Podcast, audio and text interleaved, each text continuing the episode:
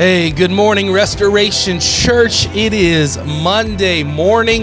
It is snowy outside, the first snow of the year for us here in Wichita. I'm listening to one of my favorite songs right now, man. I love that song. It's a great, great song. Hope you're having a great Monday, like I said. Uh, the first snow of the year is always a interesting day for us here in Wichita. It's like we don't know how to drive. Like we just, and, you know, most days we kind of prove that, but on snow days we really, really prove that, and everything just gets crazy and gets backed up. So I know some schools are out today. Um, some people might be working from home today. A lot of you are at work today. Um, I'm at work today got my cup of coffee. Um, it's funny. I never used to drink coffee until we started Restoration Church, and then I started drinking coffee about eight years ago. So you can say the church um, drove me to drink. So it's all your fault. But um, hope you're having a great start to your day. Um, we wanted to start something where we can have more of a conversation there is so much um, that we are going through on Sunday mornings. Um, so many new people are coming, which we praise God for, questions, all kinds of things like that. And uh, we want to create an avenue, uh, a medium to where we could talk to you guys and answer some of your questions. So if you have questions about anything, about anything we talked about on Sunday, um, about anything about the church, theology, um, the Bible, God, not that we know all the answers, but um, email them to us, and we would love to have conversations about these kinds of things. Uh, yesterday, I know there was many questions about um, heaven. We, uh, I couldn't give an exhaustive uh, study on heaven. We we covered a lot, and um, hopefully you enjoyed it. We heard a lot of um, good good feedback about our, our study on heaven, um, but there's still a lot that we want to cover, need to cover as we walk through. Um, the, our ideas and our beliefs about heaven and where do we get these beliefs are we getting it from um, someone's firsthand account and they write a book or are we getting it from the book the word of god so, one of the things that I see all the time over and over again on social media is this statement when someone dies that, um, and again, they, they mean well, they mean well with the statement, but the statement is this heaven gained another angel. Now, maybe, maybe they're talking about how that person was like angelic to them, um, they were like an angel to them, the way they uh, interacted with them, the impact that made on their life. And that, that's fine. Okay, that's fine. But a lot of times it just becomes this statement as if we actually think they become an angel. Now, when somebody makes that statement on social media, that is not the time to get into a theological conversation here. Let me tell you why that statement is wrong. No, they're hurting and they're broken and they're expressing their hurt and their pain. Um, and so in, in, that moment, we let it go. But at the same time, um, we as followers of God have to understand there is a difference. So here is the simple truth humans, you and I, are humans and angels are angels. I know that's deep, huh? Humans are humans and angels are angels, and we remain that way for all of eternity. See, actually, angels are pretty intrigued by us because we are God's image bearers. He put his image inside of us. We are different than anything else in all of creation. I love what 1 Peter 1:12 says. It was revealed to them that they were serving not themselves but you in the things that they have now been announced that have now been announced to you through those who preach the good news to you by the Holy Spirit sent from heaven things into which angels long to look See, it's actually better to be a human than it is to be an angel. But Scott, they get to fly and stuff. And every time a bell rings, an angel gets its wings. Well, that's not in scripture either. They can fly and stuff, yeah. But I don't know about the wings, all those kind of things. about them getting wings because a bell rings. Um, that kind of rhymes. Oh, that's kind of nice. So here's it's Monday. I'm tired. Okay, my voice is tired. It's cold outside. Gotta bear with me. It's Monday morning.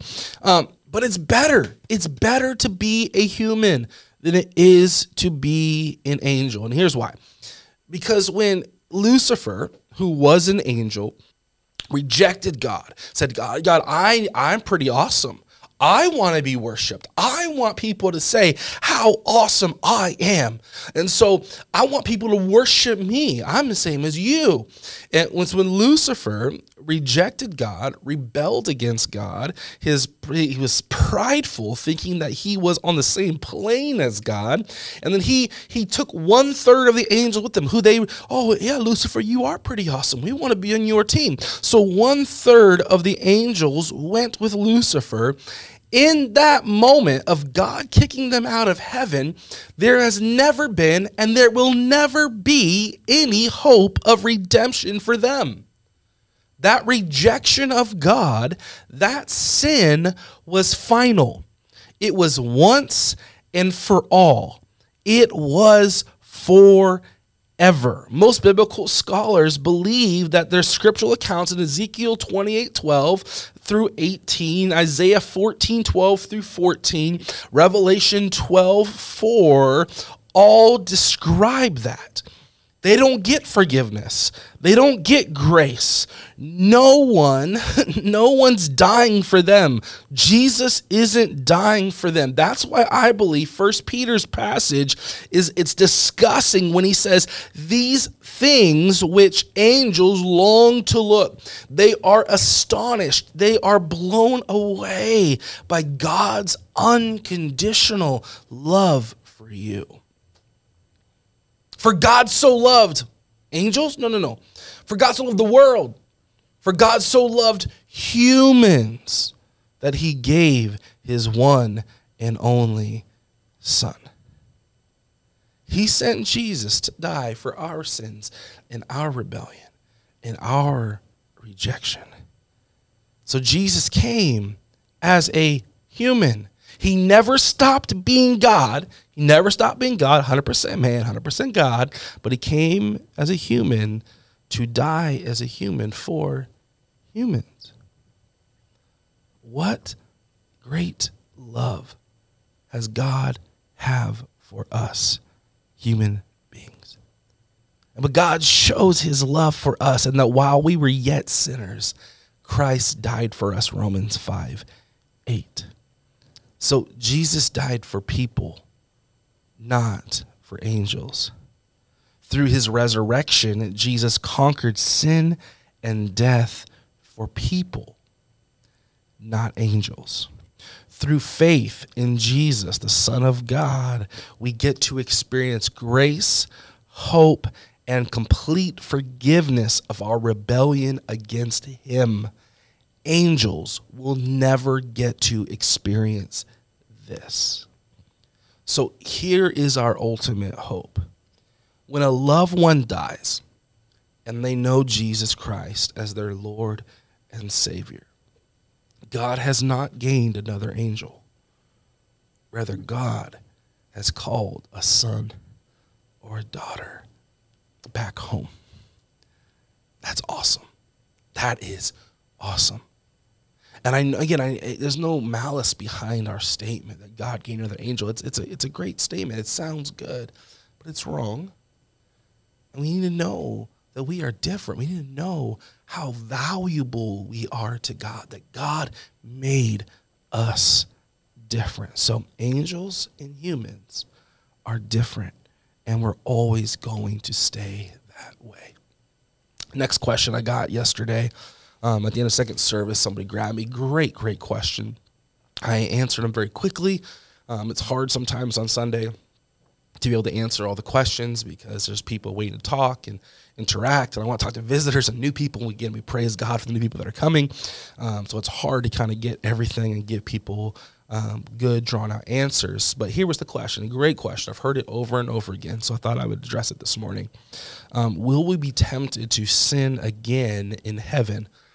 So if if heaven is the temporary home and the new earth is the eternal home when god made the garden of eden this perfect place satan comes and tempts and adam and eve reject god and sin enters the world will that be possible again? The quick answer to that is no. Once you're covered by the blood of jesus that is final. I love what Jesus said at the Last Supper. This cup is poured out for you, is the new covenant in my blood in Luke 22 20. See, I, I, we have to understand covenant. We have to understand that relationship that we now have with God. We are now beneficiaries of this covenant that was made in the blood of Jesus. Jesus' blood that was shed. We have been blood bought. He purchased us. So our, our, our, our redemption, our debt has been paid. And that atoning work of Christ on the cross, it, it was once and for all. And God now commits himself to this relationship he commits himself to this covenant. And he spells it out in Jeremiah 31 and Ezekiel 11, Ezekiel 36, and Jeremiah 32. And so I do not believe that there will even be a temptation to sin once we are in heaven. And let me show you. Let me read these scriptures to you. Jeremiah 31, 31 and following.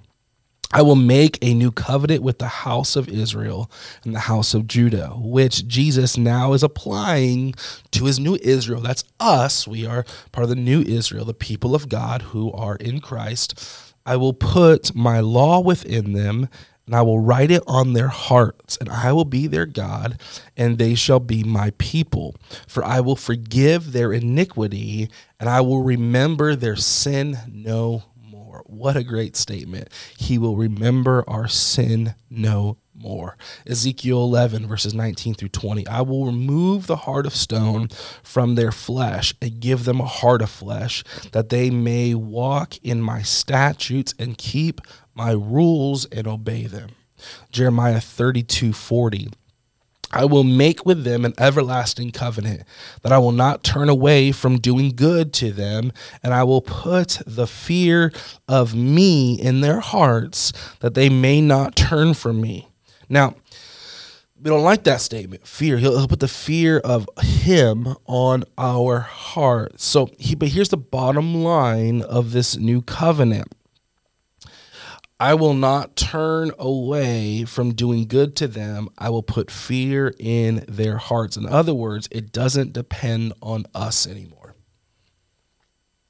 So I put my faith and I my hope in Jesus Christ. His grace is now on me. I am forgiven. I die. I am with him in heaven. There is no going back. There is no turning away. He won't let us. the glory of the new covenant is that God will never find himself in the position where his redeemed people turn against him because the very heart of the new covenant is that he won't let it happen. I will put the fear of me in their hearts. They will not turn from we will see the goodness of God, the grace of God. We will have experienced that. And God will so knit us to Him that there is no turning away. There is no turning back. We are redeemed, we are saved, and we will spend eternity with Him. Not floating on clouds and singing with harps like we talked about yesterday, but actually doing some pretty amazing things for all of eternity. If you have any more questions, please again send those to me, Scott, S C O T T, at the letter R church.life, Scott at R church.life. Um, love to be able to answer as many as we can here in this medium, in this avenue. Um, we're doing one a week, maybe a couple of these a week. Um, and then we have some big topics coming up. Rapture next Sunday, um, which open to cover everything. So, got to cover hell a lot of things to cover. So, again, if you have questions, email them to me. But we have a great, great Monday. Stay safe out there. Enjoy some snow, kiddos. Go out there, make a snowman. I'm not going to sing it, but have a great Monday. We'll talk to you guys again soon.